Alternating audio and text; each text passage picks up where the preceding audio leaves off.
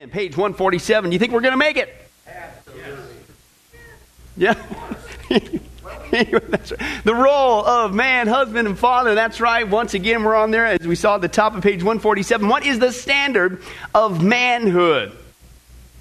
God. That's right, Bill. God is the correct answer. That's usually a safe answer, and it's the right one uh, just so tonight. God is the standard. But what's the problem? We don't listen to God. We listen to ourselves. We listen to other people, uh, our peers, or popularity, or the opinions, the polls, or even society, and blah, blah, blah. And that's why things are so messed up when it comes to manhood, okay? And it spills downhill, not only in the family, but again, unfortunately, even in the church. And we saw, well, let's get back on track. We already saw, well, what makes for a Christian man? And we saw all the different characteristics there. And then we said, well, okay, so you're a Christian, godly man. Uh, what's the point? Well, the point point is the role of that in society and how that is supposed to be a profound witness in our society. Uh, and frankly, as men, we need to lead the way back by example. So we need to not only be that, but as we are in this world, just not of it, just being a godly man is a profound witness, okay? And then last time we saw was not just for society's sake, it's for this crazy thing called the family, okay? The family, okay? Our families messed up. just a little bit, okay? And uh, it takes two to tango. Learned that in many years of counseling, certainly in marriage counseling. But uh, men, we are to be the spiritual leaders of the home. And if we get that far, those three of you who have the gift of faith, Sure, we will, Pastor Billy. Thanks, Mary. Yeah, if we get that far, I think we will. Uh, we're going to see that uh, we need to also be the spiritual leaders in the church. Okay, we dealt with that a little bit before. But where we left off, of course, is the issue with uh, in the family as a, as a family man, as a godly man, uh, as a Christian man. We are to follow the principles of leaving and cleaving. We are to love as Christ loved. We are to have a love for our wives and certainly our family. We'll see that tonight. Uh, that sanctifies. In short, that hey, listen, ask your spouse this. Okay. Uh, is your spouse, is your wife, men, are they a better woman because they married you? Are they a stronger Christian because they married you? That's how profound and godly your walk is. That's the goal. Now, if it's not there, we just work prayerfully towards that, and by His Spirit, He gives us that ability. And of course, we need to have a love that nourishes and cherishes in the family, and we need to be the where the buck stops here. We need to be the decision makers. We need to lead our family. We need to listen to input, but when the buck stops here, we have to make those godly decisions. And even if our family goes south, even if everybody on the planet goes south, as men, we need to have that mentality like Joshua. As for me and my house, I don't care care what the world's doing. I don't care what you're doing. We will serve the Lord. Even if your own family rejects God's vision, as a man, you cannot budge. We're going to serve the Lord. And it provides stability and security in the family. And again, it provides the same thing for the church. Now, let's take a look at for the little crumb snatchers. Okay, the chitlins, the linoleum, what was that? Linoleum rats? What was that? The other one? I, that was a new one. I like that one. I, I think I got it wrong. Linoleum lizards. I like that. That works good for the desert. What's that? Drape apes? That's cool. So that's where that spaghetti smear come from. But anyway, let's continue on. A man as a father, okay? A man as a father is where we're at, page 155. And we're going to see two examples starting off. The first one, of course, is the Old Testament, Deuteronomy. Then we're going to see in Ephesians with the New Testament, Old and New Testament, what is a godly father supposed to look like? Let's take a look. Deuteronomy uh, 6, verse 4 through 9. Moses, he recaps the Ten Commandments. So he gives the law, right? He gives the orders from God, and how many orders from God are for are bad? That's bad for us. Thank you. All of God's command are for our good. And the reason why there's so many is because there's so much sin, and he has all these fences to protect us. So God gives the 10 commandments for our good, certainly in the context with the Israelites. And then all of a sudden after that, he gives some in- important instructions. Listen, to the sons and how to pass on a godly heritage. Okay? Uh, the goal as a Christian, if God blesses you with kids, it isn't just to have kids and some, somehow just make it through that phase of life. Okay? It's to pass a godly heritage to the next generation. Right? They're not just there sucking air and causing you to write checks and pay for everything. They're there as a gift from God to pass on to the next godly generation. Boy, we have forgot that, haven't we? We'll get to that in a second. So here's what he says He says, Hear, O Israel, the Lord our God, the Lord is one. And here's what you do you shall love the Lord your God, uh, you know, at least on Sundays. And when it's convenient with your calendar, and as long as, you know, that football game's not on, and all that's or I'm sorry, when it's convenient and when. No, he says, with all your heart and with all your soul and with all your might. And he said, uh, Listen, and these words which I am commanding you today shall be on your heart. You shall teach them diligently to who? Your sons, your kids. And you shall listen. Talk of them when you sit at your house, when you walk by the way, when you lie down, and when you rise up. How many guys would say that kind of pretty much covers wherever you go? Okay, is the vernacular. And you shall bind them as a sign on your hand, that shall be as frontals on your forehead, and you shall write them on your doorposts of your house and in your gates. So you not only teach them at all times, anytime that God gives you the ability, but wherever you go, your house is about God and about the Scripture. Why? Because what is the goal as a Christian, godly man, certainly as a godly parent? My job is with these crumb snatchers is to not just survive and try to keep them alive, whether by my own hand or something else. It's to pass on that godly torch. Okay? That's the, the, pri- the priority there. And this is what he says. He says, What a privilege and a blessing it is to raise children. And God has made it clear through the psalmist that children are his, underline this word, are his gift to us. A gift. Now, see, this is the problem. Our society, what is our society's view of kids today? A burden, right? A pain. And I remember this when, before I got saved.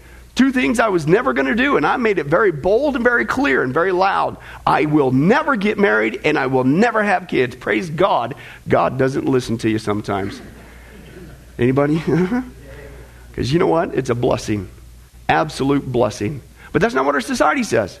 So here it is society gets it wrong why God gives you kids in the first place. They're a gift, and your job, parent, is to pass on that godly torch. Okay? But then society even goes so far hey, forget the godly torch thing. Okay? I'm not even going to mess with that. They're a burden, they're a pain, they cost too much, etc. Blah. I don't know. Hey, did anybody think that maybe you were a, a, a challenge and you cost a couple bucks for your parents? You somehow think it's going to stop with, come on, it's crazy. But that's the mentality. Even, now, this is how sick it's gotten. I'll use that word. God says children are a gift, and it's a privilege. And, and, and it's your responsibility to invest in their lives to pass on that godly torch. And our society today is murdering children by the millions, by the millions, by the tens of millions killing them. How far we have fallen. They're a gift, but now there's such a pain, such a burden. I will kill them before they come out of the womb. As if God doesn't see all this? That's how bad it's gotten. Okay, but let's remind ourselves what's God say here in the psalmist? Behold, children are a gift of the Lord. It's a privilege. Anybody like, uh, uh, if you've ever taught or teach a Sunday school class or a Bible class or anything, isn't it kind of fun? Right? A lot of work, but it's, it's cool. It's a privilege, right? Did you know we're supposed to do that for our kids? Same thing, just a different class. Is what he's saying. It's a gift from the Lord, okay? Plus, I don't know about you, but I've, I've learned a lot uh, from my kids, okay? Uh, I, remember, I remember just the first time becoming a father. I mean, I thought even, excuse me, as a pastor, that I really understood what it meant by the love of God. I think I understood it scripturally.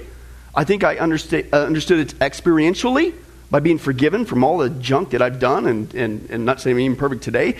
Uh, uh, and, and, I understand it theologically, okay? But it wasn't until I had kids that I really, I think I really understood the depths of God's love. And as a father for your own kids and, the, and your, the love you have for your kids and how you will sacrifice, you'll do whatever it takes to provide for your kids and, and be there for your kids and love your kids and you can't wait to be with your kids. And then the scripture uses stuff like this our heavenly father. And that we're his kids. And that he's promised to take care of us. Whoa. That brings a whole new light into it. So I think sometimes part of the gift of being a, a parent is our kids can even teach us about what it means to be a child of God. Okay? Uh, let's continue on. The fruit of the womb is a reward, not a pain. Like arrows in the hand of a warrior, so are the children of one's youth. How blessed! How blessed is the man whose quiver is full of them. They shall not be ashamed, and when they speak with their enemies in the gate. Okay? Got a lot of kids to back you up. Especially sons. Okay, they're going to town. I don't have time to go into what was going on at the gate, but that's where they did a lot of legal stuff and what have you. But the above passage from Deuteronomy shows us how awesome is the task of raising kids. Moses indicates the way to rear godly progeny is to be, here's your first blank, a godly parent. Why? How many guys have heard this phrase? Uh, monkey see, monkey do. So, what you do as a parent, you cheat.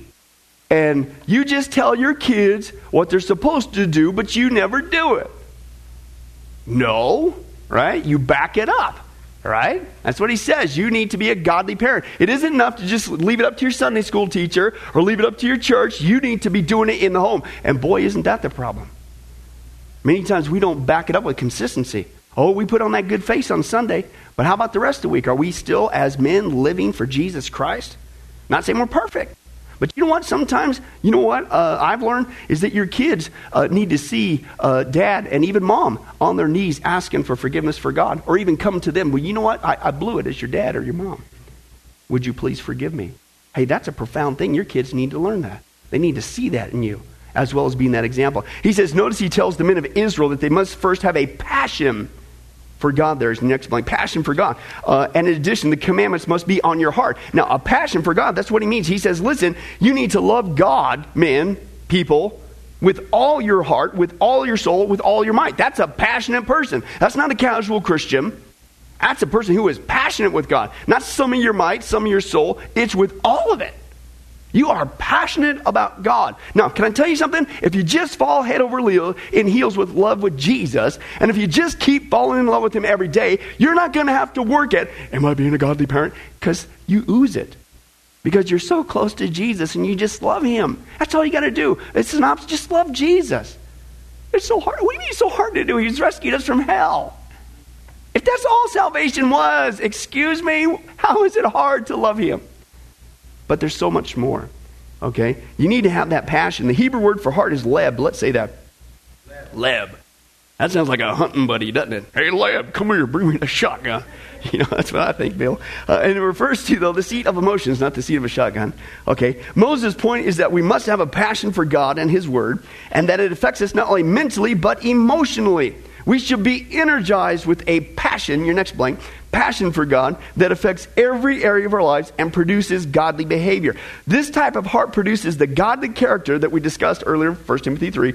And as Moses points out, we must live and model the godly lives that we want our children uh, to exhibit. Okay, you back it up with your life. Don't be a hypocrite. Not saying you got to be perfect, but when you blow it, just own up to it. That's a great example, right? Okay, because you're teaching them not to be a plastic Christian.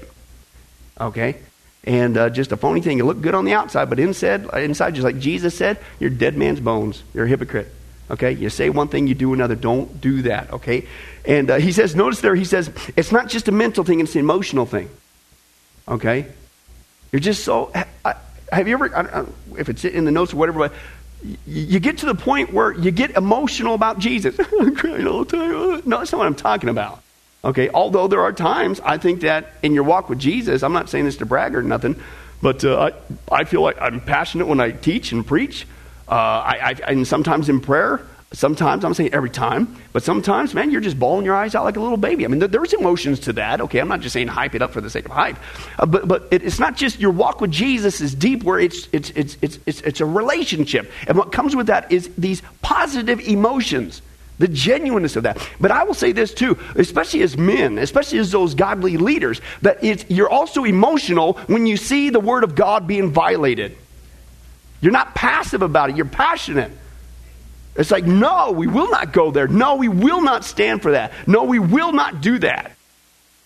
And that there's an emotion behind that. There's not a passivity. We're passionate. It's not just a mental thing. I can memorize 400 verses. Well, that's great. First of all, uh, uh, what'd you learn? I don't know. you just wasted your time. You're supposed to apply it, but it's to uphold it. And there's a passion to maintain God's standard because as men, we are so convinced that God's way is the only way, not just the right way. Not just for a successful family, but for a successful church and for a successful country, dare I say. And if we're off track, we need to express that mental and emotional spiritual response to God's word and be those leaders and lead the way back. Now let's continue on. Ephesians 6 4, the New Testament, Paul says this in a nutshell about parenting.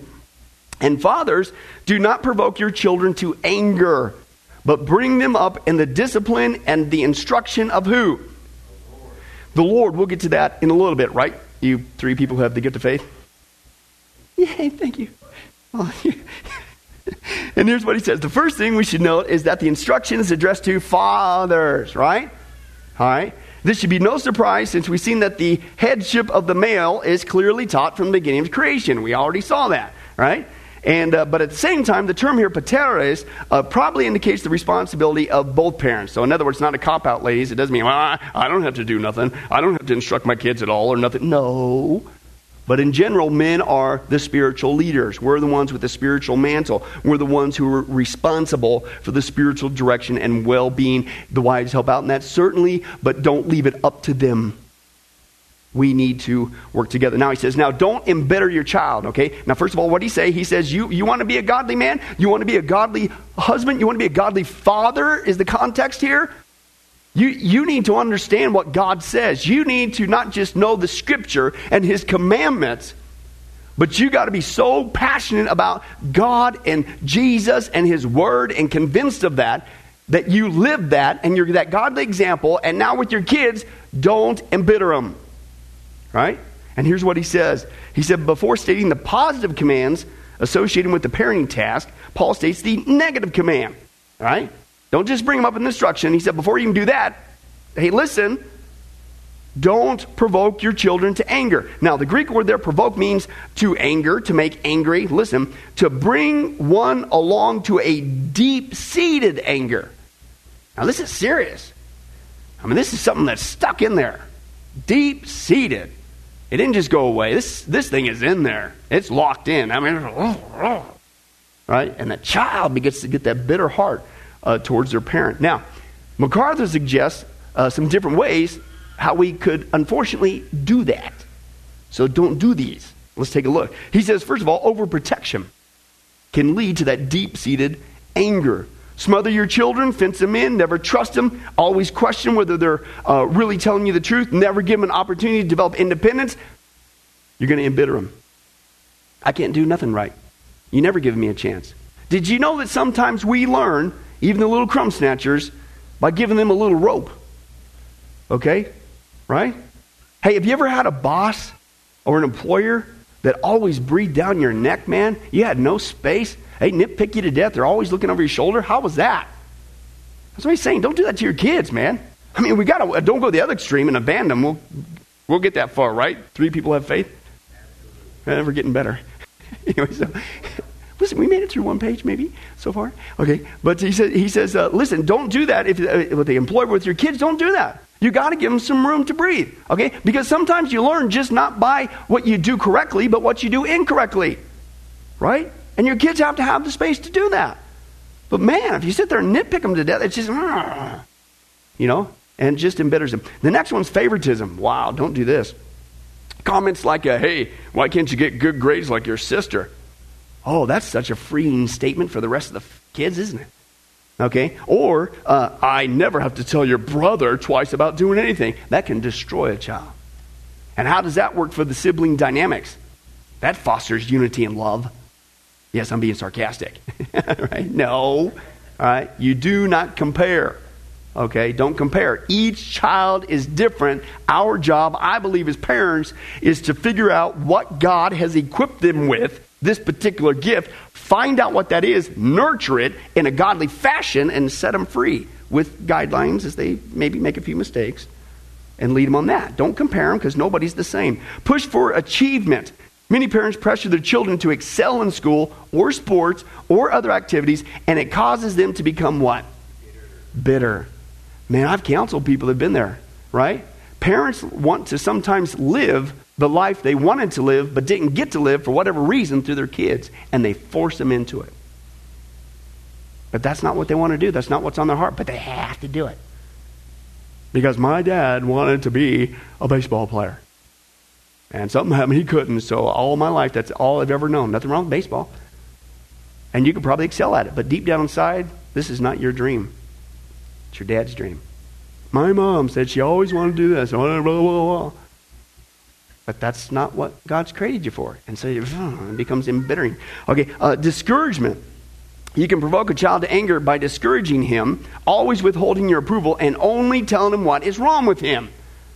Here's a phrase, and this is great for marriage too, by the way. Uh, people have a way of becoming what you encourage them to be, not what you discourage them to be. Doesn't mean you can't point out some errors in love. That's the key thing, though. And as I shared before you, I remember a lady in New York, and she was having a really rough time with her teenage son, and their relationship was in the trash, right? And she just picked him to death. He couldn't do anything right. And so the counsel that was given to her, okay, and she followed it, and it sure enough, it swung around was this listen, here's something, here's all you got to do. Try it. Before you say one more negative thing about your son, not that he's perfect, all kids make mistakes, right? But before you say one negative thing about your son, you have to come up with seven positive things. Just doing that one thing flipped the whole relationship around. Still dealt with things that got out of hand, but no longer was it, I'm always wrong, I never do anything right. That will embitter uh, your children. Failure to sacrifice, make your child feel like they're an intrusion on your life, that's going to provoke them to anger. Uh, failure to allow for childishness, some parents make sure that if the children do anything uh, that is not mature or intellectual, they're put down for it. Don't condemn them for being kids. All right? They spilt the milk. Byron, they spilt the milk.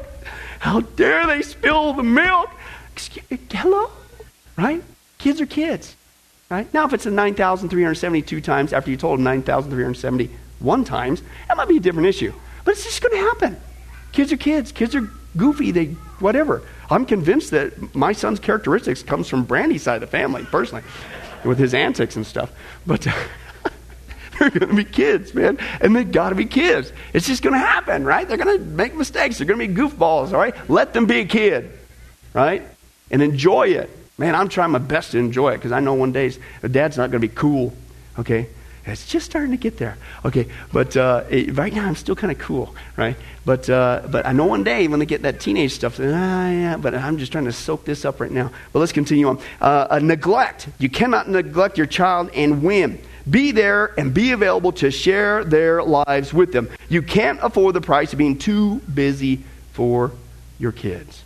Okay? And that's something that, hey, listen, that's a struggle, right? Because we're all busy, right? But uh, you, you, you got to sacrifice. You got to do your best. Sometimes things come up, but you got to do your best uh, to invest in your kids and that your kids know that you're willing to sacrifice uh, to maintain that. And he says this one withdrawing love, the top of page 157. Never use your love as a punishment or even as a threat. Daddy won't love you if you do that. Ooh, don't even ever play those games. And I like what he backs this up with this example. Listen, is that how God deals with us? Anybody glad that God doesn't say, hey, listen, if you do that, I'm going to send you straight into hell. Huh? Aren't you glad he's never said that? And he never will? Now, he'll spank us if we get out of line. That's the next uh, paragraph here, right? But aren't you glad he doesn't withhold his love from us? Don't do that to your kids, man. Especially as dads, man, because what are we modeling? You know, we sit there and talk about Father God, our Heavenly Father, Father God this, Father God that. God wants to be your Heavenly Father. He's our Father. He'll take care of us. Father, Father, Father. What kind of Father are we being? Right? So when we speak Father, do they see the godliness? When we speak about God the Father, do they say, oh, yeah, that's like my dad? That's awesome. Or it's like, will he love me? What if I get out of line? Will he be for me or will he abandon me? Right? Will he threaten me? Will he, you know, and that's what he's talking about. Now, let's move on. Discipline. You also need to discipline. Because there's times, even though kids are kids, you still need to discipline and instruct in godliness. Paul gives the positive commands now associated with parenting, and he states, bring them up in the discipline and the instruction of the Lord. Discipline is the Greek word paideia, and uh, that's what we saw before in the previous chapters. And we learned that it was used in the Greek world to denote the upbringing is your next blank there. The upbringing and the handling of a minor child, okay, and included such aspects as direction, teaching, and chastisement. Now, that's the great example we've seen several times in Hebrews chapter 12. Uh, and it's a good one to follow, as he states. It reveals that God so loves us that he is committed to training us through godly counsel. Where does that come from? Bible. That's right. Whoever said that, the Bible, God, Bible. Usually those are good, safe answers, and they are uh, in Christian services. Uh, the Bible, godly instruction, that's where it comes from, okay, as well as chastisement when we stray from that freeing counsel. Is anybody glad that God not only loves you and doesn't withhold his love even when we blow it, but he loves us enough that he doesn't let us go too far? And that he pulls us back. Okay? Now he'll give us that rope. Because as our Heavenly Father, just like an earthly Father, we learn sometimes by our mistakes. And then sometimes when we get really rebellious, just like in our earthly father, sometimes you got to spank. Because you're just curbing and you see what they don't see. That's a bad road. That's a harmful road. Don't go there. And if you won't listen to the instruction in general, I'm going to give you some room because I want you to learn to be an adult and make your own wise decisions. But if you don't, you're going to get a spanking. And God will do that too. Why? Because He loves us.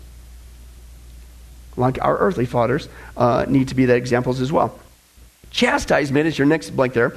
Uh, chastisement should be a part of the overall training process of our children. And this is made clear from a multitude of verses you see there. And at the same time, our motivation must always be love as seen in our Heavenly Father's dealing with us again in Hebrews chapter 12. It's because He loves us because we love the, the, scripture what is it proverbs uses we talked about this before uses some seriously strong language when it comes to disciplining our kids. He flips it around he says if you don't discipline your kids you hate your child.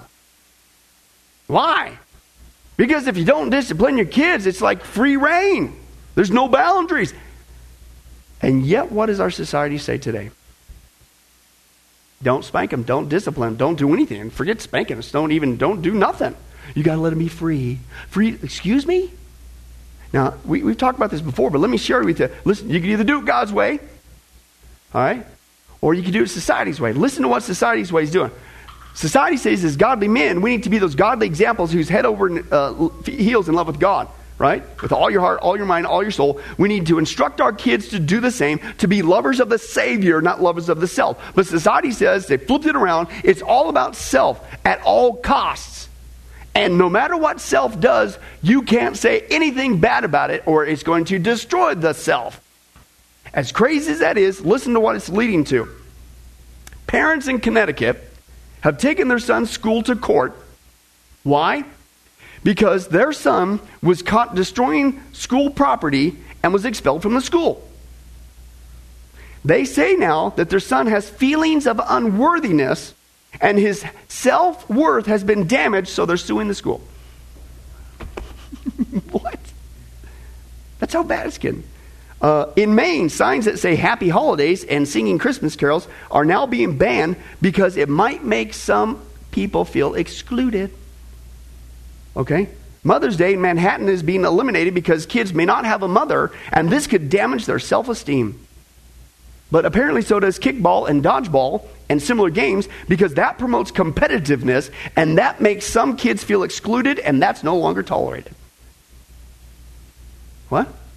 Now, listen, researchers, okay, and you think, well, well we've, we've got to do this. I know the Bible says something polar opposite, but we've got to do this because this is the panacea for the ills of society. This is going to raise up a great uh, generation. Researchers put this baloney to the test, the self esteem teaching, and, and, and, in schools, and by measuring how high the students thought of themselves academically. Listen, as it turned out, the more highly they thought of themselves and their supposed abilities, the less ability they had. Direct opposite. A case in point is how kids in Washington, D.C. ranked number one in the country for self esteem, yet they came second to last in academic performance. And, and one researcher stated, quote, years of self-love propaganda has succeeded only in producing self-deluded kids. Don't do it God's way. Don't tell them to have Savior esteem, number one, always with all your heart, mind, and soul. And whatever you do when they get out of line, don't discipline them. It's all about self. And look at what we're doing. As godly men, men, we need to lead the way back. God comes first. Okay? Bible says esteem others more than yourself. Okay? And you want to be a good disciple of Jesus, you need to deny yourself. Okay? Don't be feeding that thing. But that's what he says. The word uh, translate instruction is the Greek word nouthesia, and it's almost synonymous with discipline, but it puts more stress on the verbal side of the disciplinary process. It refers to the training by word, by the word of encouragement when this is uh, sufficient, but also of remonstrance and the reproof and the blame where these may be required. One of the greatest tools for parenting is to develop the habit of continually giving, here it is again, words of encouragement to your kids. Do you take the time not just to point out what they're doing wrong? Yes, you need to do that but do you take the time to specifically point out the things you do appreciate and the things they're doing right? And dare I say, more so than what they're doing wrong. It really will turn things around. Solomon wrote, Train up a child in the way he should go, and when he's old, he's not going to depart from it. Good paraphrase might read, Adapt the training of your child so that it's in keeping with secular psychology. I'm sorry, wrong line. What's that? Oh, in keeping in line with God's given characteristics and tendencies. Okay? When he comes to maturity, he's not going to depart from the training he's received. And as this phrase indicates, God has bent your child in a certain way. Have you ever seen sometimes how they uh, make wood products and stuff, and how they like uh, like like molding or trim, and it's just a straight piece of wood, you know what have you? But what they do is they heat it up with steam, and what have you, and so you can bend it, but so it won't break. But it, and then you let it dry out, and it stays like that. And that's what I get from this is you know you work with your kids. I mean, hey, they, they can still go south. As a parent, that's a gut wrencher, isn't it? You try your best to uh, do that, be that godly example, whatever. But you know, but in general, it's, it's, it's you try to mold them, you try to bend them. Don't break them, but you try to bend them and mold them to God's way. And it gets locked in there. Okay. Sometimes it takes a while to come back around. Okay, but it's in there. There's lots of testimony. That's why I love uh, with Awana. There's so many testimonies of kids uh, just growing up, and maybe they were the worst worst kids ever in Awana, and was everybody's worst nightmare. But I got there's so many testimonies. One of them was uh, an Awana missionary uh, in Northern California. The reason he, he was the, one of the worst kids there. He, the only reason why he came was to scope on the little girls. Okay, and he freely admits it. And he was horrible. And but but part of being Awana is you had to memorize those verses. And he said it wasn't until he was 21 in college living an ungodly life. All of a sudden, God got a hold of his heart, and guess what started coming back to his brain? All those verses he learned in Awana, and he got saved. Right? And so sometimes, even as a kid, not just with the Awana thing, but just as parents, you do your best. Right? But you trust that God eventually is going to going to bend it around. That's what he's talking about. He says he's been given, uh, your child's been given specific gifts, talents, and interests in keeping uh, with the purpose, God's purpose for your child. And as parents, we must invest the time in our children to recognize their God given characteristics and tendencies, and in the context of godly instruction, encourage and help them develop those characteristics and tendencies. Which, of course, means you got to spend time with your kids. It's got to be quality time, and it's got to be quantity over time.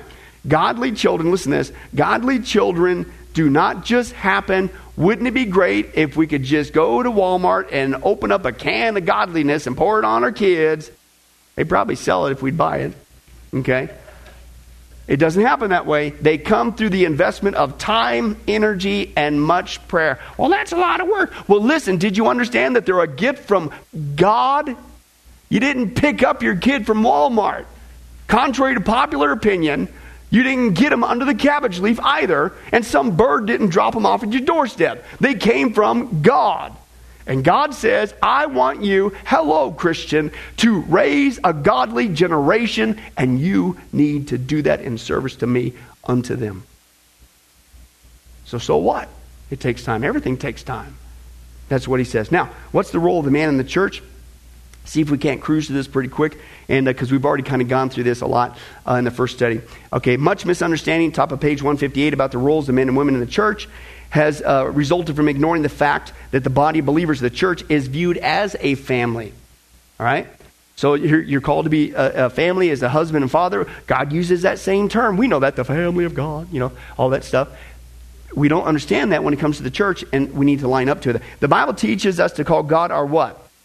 Father, okay, our Father in heaven, who uh, we who are redeemed by Jesus Christ are children of God. Again, notice the, the uh, biblical affirmations are among many in which the Bible employs the analogy between human family and the what?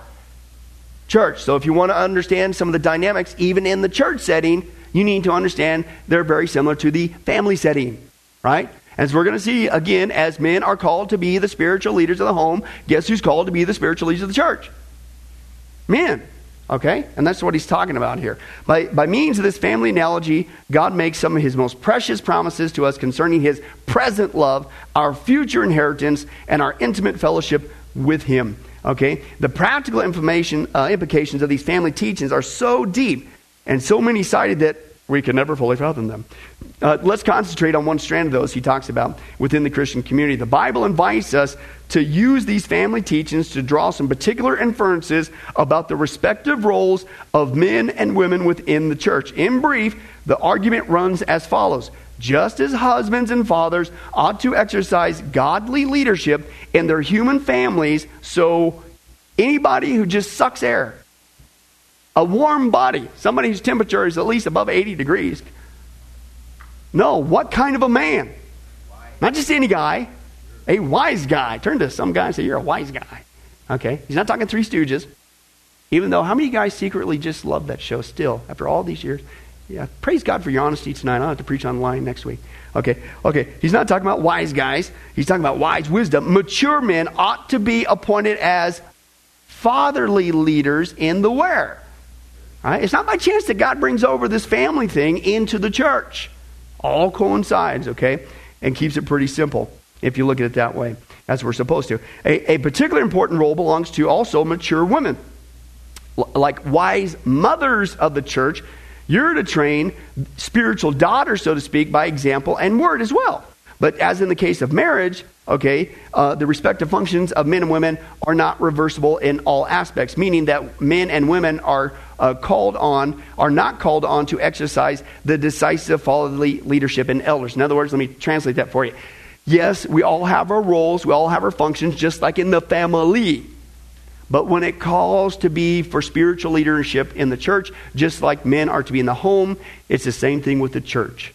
Okay? Society has bucked against this and still bucks against it today uh, with the rise of feminism. And I'm sorry, I'll state it again on record. Uh, I'm sorry, ladies are not called to be pastors. It's not in the scripture, period. Right? Men are. Okay? And I don't care. I've heard the excuses. Well, men ain't leading. Well, two wrongs don't make a right. Right? Now, as he clearly says, that doesn't mean you have no function, no society value if we get that far. Run out of time. Please start praying. Okay, uh, there's many valuable functions. Just like, do you not do do you do no spiritual value in the home? No. Does that mean you do no spiritual value in church? No, it's just when it comes to the, the top leadership in the church, just like the home is supposed to be guys, right? Listen, again, do you think the Bible had it wrong for 1950 years before feminism came on the scene? No. Do you think that the Bible had it wrong until an atheistic, uh, evolutionary, God hating drug addict named Sigmund Freud appeared on the scene? No. It's just we keep sliding from the scripture. And then we act like, we compromise, and we act like somehow man's figured out a better way than God. It's crazy. All right, let's continue on. Uh, according to Paul, the principles according regarding the structures of the human family are to be applied to the church as God's household. It's made clear, Paul to Timothy, and Paul refers to Timothy as his son. And in addition, we're to relate uh, to older men, he says there in the passage, as fathers, younger men as brothers, older women as mothers, and younger women as sisters. Every single one of those is what kind of a term? A family term. And we should also care for widows if they lack immediate family, since they're the Christian family. And that's what he says there. I'm writing these things to you, hoping to come before too long. But in case I'm delayed, I write to you that you may know how one ought to conduct himself in the household. Even the word household is a family term in the household of God, which is the church of the living God, the pillar and support of truth. Now, we now understand why Paul is given the requirement of the management of, the, of his household well for the elders of the church, right? The pastors. Okay? The same management skills required in the home are also required where? In the church, the household of faith. And for that reason, it's not surprising that the headship leadership roles in the church are restricted to men is your blank there, just as in the home. Therefore, when looking for, at the qualifications for pastor, teacher, elder of the church, it's not surprising he only speaks about men aspiring to that position. In fact, Paul has just dealt with the fact that women are forbidden in the church assembly to teach or exercise authority over man. Her attitude and action should exhibit her submission uh, to her husband. But, as in the family, the male leadership of the church should be reminded that the women of the church are equal, equal image bearers of God. And in addition, women, like men, guess what? Anybody, male, female, you become a Christian, what, what does God give you? Spiritual gifts. And they're called to use them to minister to the body, right? Just as we're different, everybody's different, we get different gifts. Just as some are Christian men, some are Christian women, we have different functions. If you just, it's like in marriage, it's a family term, as we saw before. In marriage, men, just be who God's called you to be and what He's fulfilled you to be. Be that peanut butter. Ladies, just be what God's called you to be, that godly woman, that jelly.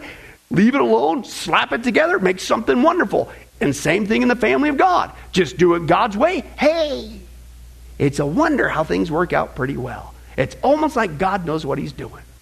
Okay?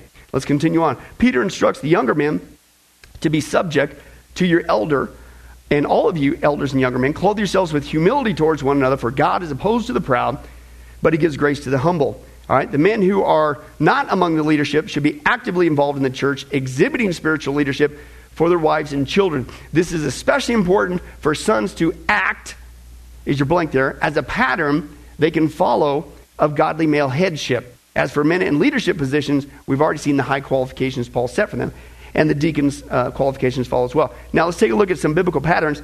Excuse me, this is for elders or pastors, just very quickly. Financial oversight, establishing and defending doctrinal statement, exercising spiritual oversight, teaching the word, the Bible, praying for the flock, church discipline, ministry and prayer for the sick, discipleship, mentoring of young men for future leadership, and the appointment of other elders. Now, in addition, the Bible also gives some qualifications for deacons, and the term deacon is diakonos. Okay, it means servant or helper. Actually, in the Greek, it literally means a shuffler of the dirt. Right? That's kind of a cool term. And it, uh, it's uh, developed from the benevolent needs of the early church, Acts chapter 6. And you take a look at the functions there, and uh, they've got a, a, wide range of responsibilities uh, that the deacons carried out. Uh, in comparing the list of qualifications for elders or pastors versus the deacon uh, carried out, they're very similar, but one qualification is distinctly absent from the list of deacons, that being the ability to teach. Now, does that mean a deacon can't teach? Of course not. But as we saw before in the fivefold ministry uh, uh, uh, apostles, prophets, evangelists, pastors, teachers it's actually four. We've talked about this many times. It's uh, uh, apostles, prophets, uh, evangelists, pastors, that is teachers. In other words, as a pastor, as an elder, you, as a pastor, if you're truly called to be a pastor, you have to have the gift of teaching. Right? If you don't, maybe if God's called you to leadership in the church, you can be a deacon. And again, it doesn't mean deacons can't teach, okay? But there, there's that one difference thing that is for pastors. You need to teach. Why? Because as we saw there, what is one of the biggest major things you're supposed to be doing for the church? Instruction. And not just instruction in the word, but also defending the doctrine of the church. You got to be able to teach. Okay, is what he's talking about. Now, as a result, we can say that they probably, the deacons, did any task in the church that would have taken the elders or pastors away from their task of teaching and preaching the Word of God. And as you take a look there, it's clear in Acts chapter 6, that's exactly what was going on. When the apostles who were teaching the early church there, they said, hey man, pick these seven guys, the deacons, that's where you get the birth of that. And he says, we, we, we got to get, we got to continue on with, with prayer and the ministry of the Word. Okay? There are all these other practical things that got to be taken care of, but if we start doing all that too, the, the preaching and the prayer is going to begin to suffer for the church. Okay? And that's what he's talking about there. Uh, this would include taking care of the widows who are in need. Uh, deacons might also, top of page 160, have included some type of ministry to orphans, since James tells us this is the pure, undefiled religion in the sight of God and Father to visit orphans and widows in their distress. And in our day, the oversight of the church building and grounds would probably fit into the responsibilities of the deacon, but the specific functions of the deacon are not given, probably because they are to take care of the needs as they arise, okay? So it's how do you know till it arises? And their jobs may include many things. Thus, the functions of the deacons is as broad as their name implies. They're servants. And so they serve in many different ways. They were to perform any, is your final blank there, any service that might burden the elders and thus take time away from their primary task of ministering the Word of God. And if everybody just did what we're called to do, I got a theory. It goes like this God's pretty smart, God knows what He's doing. And if we just do what He says, our personal lives, our family lives, our church life, and our country could experience those blessings. But it starts individually with us, okay? And men, I put it on us. Ladies, praise God, we made it. Give it up for those three people to get to faith tonight. Awesome. Wow. Okay, next week we're going to get into what you're called uh, to do. But we have to lead the way by example, men. No more excuses, no more goofing off. Lead the way back by example, and uh, don't look around for somebody to blame. Well, hi, this is Billy Crone of Get a Life Ministries, and I hope you were blessed with this study. But in closing, let me ask you one final question. If you were to die today, are you sure that you go to heaven and not hell? Before you answer that, let me share a couple things that the Bible says. Did you know that the Bible says that God is holy and that we are not? And the wages of our sin or unholiness is death? In other words, we deserve to die and go straight to hell and be separated from God for all eternity. This is the great cosmic dilemma. God, who is holy and we are not, how can we have a relationship with Him? The two will never mix. Now, to make matters worse, we don't even want to admit this, even though God already knows He's God. And so God, out of love, gave us something called the Ten Commandments. The Ten Commandments were not something to just memorize or stick on your wall to give the appearance of being a religious person. The Ten Commandments were God's divine x ray, if you will, into our heart and soul to reveal this truth that we need to admit. And that is this that God is holy and that we are not. We are disqualified for heaven. So let's take a look at that divine x ray that God's trying to get us to realize. Uh, the, the Ten Commandments, the, the ninth one says, You shall not bear false witness. That's lying. Okay? How many guys have ever told a lie? Raise your hand. Okay? Well, if you didn't raise your hand, you just did. You just told a lie because we've all done that. Well, that makes us a liar. The, another Ten Commandment says that you shall not steal. Don't ever take anything without permission. How many of you guys uh, have ever done that? Well, you guys already said you're a bunch of liars. All of our hands should have went up on that one. If we're being honest, God already knows. Folks, we've all taken something. We've stolen something, right? That makes us a thief. Another Ten Commandments says that you shall not use the Lord's name in vain. He's not just holy, even His name is holy. Hey, folks, let's be honest. If you can believe it, even the name of Jesus Christ uh, has been turned into a common cuss word. Well, the Bible says that's a sin of blasphemy. Now we're a, a blasphemer. The Bible says you shall not commit adultery. And Jesus said, here's his standard. Uh, uh, even if you look at another person with lust in your eye, you committed adultery in your heart. Wow, so now we're an adulterer. The Bible says you shall not murder. And you might think, well, hey, at least I haven't done that one. Really? Again, the Bible says that the sin of hatred, wishing somebody was dead, okay, that, that's the same thing. Uh, it's akin to the sin of murder. It's just you pulled the trigger in your heart, but God sees the heart. Hey, folks, that's just five out of 10. How are you doing? You still think you're going to get to heaven on your own? You still think that you're qualified, that you're holy like God, and you could bridge the gap and have a relationship with Him forever? I don't think so. I mean, what did we just see? You're going to stand before God, and so am I. We all are. And we're going to have to give an account for who we are. Hey, hey God, let me in.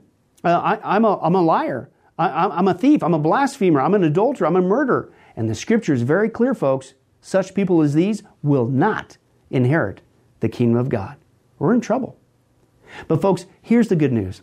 The Bible says that if we would just admit that, that's the first step. To admit that God is holy, that I'm not, I'm disqualified for heaven, I need a Savior. If we would admit that and then ask for the Savior to save us. That, that's what God was doing with Jesus. God gave us His Son, Jesus Christ. He took the death penalty in our place so that we could be completely forgiven of everything we've ever done and be made holy through Jesus so that we can now have a relationship with God both here and now and forever in heaven. We can become qualified. the, the word that the Bible uses is a word called pardon. That God is willing to pardon us of all of our sins and crimes that we've committed against Him and disqualified us, that disqualified us for heaven, right? And we've actually seen this work in real life. Uh, for instance, uh, there's been people who have committed crimes, gone to court, the gavel's been passed. The judge has said, hey, listen, we all know you're guilty. Uh, you even admit you're guilty. And uh, for your crimes, you're going to not just jail, you're going to uh, await in jail to go to the death penalty. And did you know that there actually is a way that somebody could get off of death row?